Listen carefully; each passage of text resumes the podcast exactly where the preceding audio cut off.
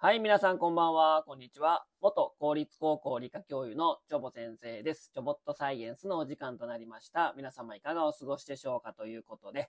メリークリスマスということでね、今日はクリスマスですね。25日クリスマスね。でもね、今日クリスマスがね、今日月曜日平日ですので、えー、まあクリスマスのお出かけとかですね、クリスマスディナー、クリスマスランチとかですね、まあそういったものはね、昨日日曜日でしたので、クリスマスイブがね、まあ昨日済ませたよっていう方がね、大半かなっていう感じはしてるんですけども、まあ、私ですね、まあ久しぶりにですね、えー、スポッチャに行きました。スポッチャ知ってますか？ラウンドワンのね、もうこれで体を動かす。今日はね、今年はね、もう体を動かすクリスマスにするということでね、えー、まあ、スポッチャの方行ったんですけどもね、もう中高生だらけでしたね。もうめちゃくちゃね、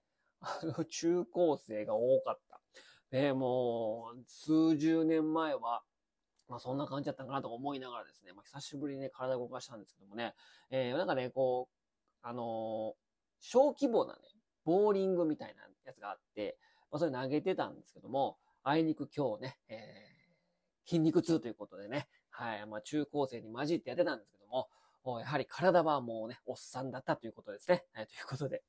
えー、今日のお話はですね、中途半端は生き残れないっていうね、お話をしたいと思いますね。これ何かというとですね、まあ、体の大きさなんですね。で、生物の体長というものはですね、まあ、平均に近いものが最も多くて、平均から離れて大きかったりとか、小さかったりするほど、まあ、少なくなるのが一般的なんですね。まあ、日本人で言うとですね、まあ、例えば、まあ、170センチぐらいの人を、まあ、平均とするとですね、まあ、170センチメートルくらいの人が最も多くてですね、そこから180センチメートル、190センチメートルになると、まあ、次第に少なくなってですね、2メートル、2メートルで超える人はですね、まあ、ぐっと少なくなるというのはなんとなくわかりますよね。で、反対にですね、小さい方も160センチメートル、150センチメートルになると徐々に少なくなって、150センチメートル以下の人はですね、まあ、かなり少ないっていうのはですね、まあ、これは、まあまあ、普通ですよね。まあ、生物のま世界見渡してみてもですね、まあ、極端にでかいやつがいっぱい多いとか、極端に少ないやつが、小さいやつが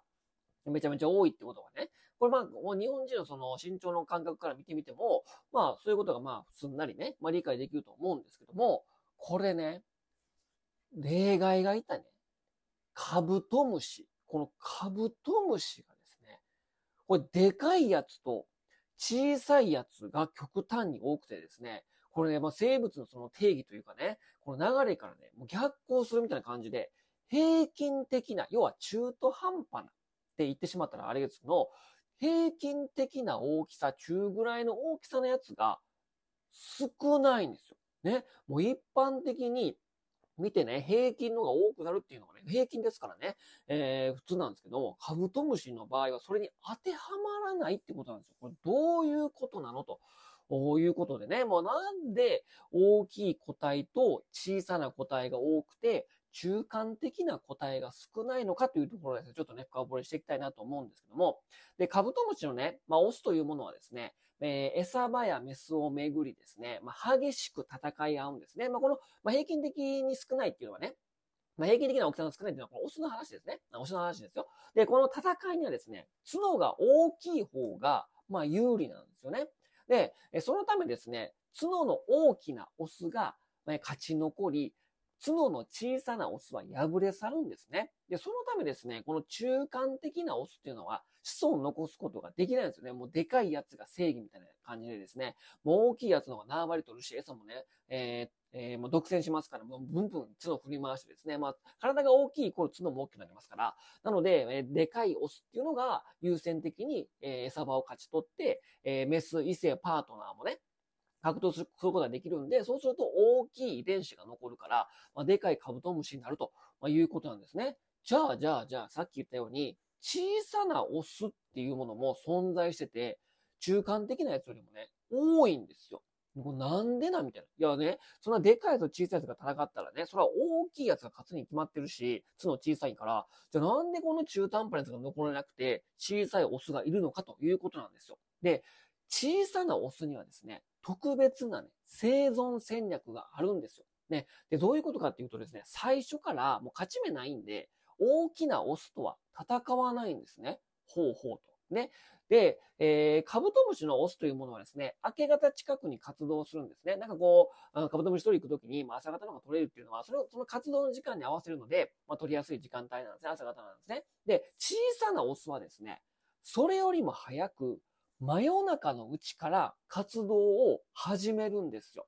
うん。まだね、他のオスが眠ってるうちに、餌もメスも手に手に入れてしまう作戦を取ってるんですね。もうこれもなんかね、これ知った時にちょっとびっくりしたんですけども、なるほど、そういう戦略かということでね、もう小さいオスはもう早起きしますわ、みたいな。もうみんなちょっと、でかいオス寝てるんで、もう僕らはもう真夜中に動きます、みたいな感じで、もうめちゃめちゃ早起きなんですよ。で、もう真夜中のうちから活動して、そうすると、餌場独で、独占できるから、いや、オスおらへんし、みたいな。で、ベーコン、オス、メイ、餌いっぱい食べて、そしたらもう異性もいるから、パートナーもいるから、よし、よし、これ残そうみたいな感じで、この戦略がそもそも違うし、活動時間をずらすことによってですね、小さなオスがしっかりと子孫を残して、その遺伝子が受け継がれていくので、小さなオスというものはですね、子孫を残していくので、小さいオスが残ってるということなんですよ。だから、だから中途半端な大きさっていうのは、戦い挑んだら、いや、勝てるんちゃうみたいなね。ワワンチャンあるんちゃうみたいなね。今時の言葉で言うと。でも、もう負けちゃうから、でかいやつに。でも、小さいやつは小さいやつも、初めからもう争わなくて、もう早起きして、真夜中から餌取って、で、えー、パートナーを手に入れるということで、なのそうするとですね、小さい遺伝子も残っていくところですよね。小さいオスは小さいオスなりに、もう早、真夜中から行動する、で、いない間に餌取る。で、パートナー手に入れるっていうことがもう遺伝子に刻まれてるので、もうそもそも、でかいオスとの生存戦略が違うし、繁殖戦略も違うから、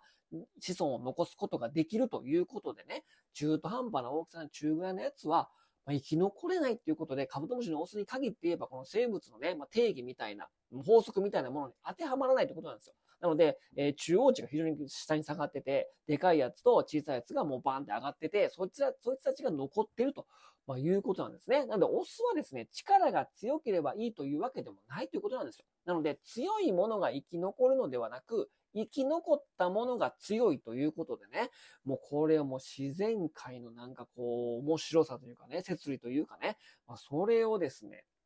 えー、もう、表してると。まあ、いったところですね。なのでね、まあいいね、えー、まあ自分の得意な土俵のところでまあ勝負するというのがですね、まあ我々人間界にもね、当てはまることですから、まあ自分の特徴をしっかり把握してね、まあそこで、えー、最も輝けるとこは何なのかっていうことをですね、もうしっかりカブトムシは考えてるんだなということでございますね。ということでね、本当に素晴らしい、えー、昆虫界のまあ、掟というかね、まあ、面白いなといったところですね。ということで、今日はこの辺にしたいと思います。それでは皆さんもさようなら。バイバイ。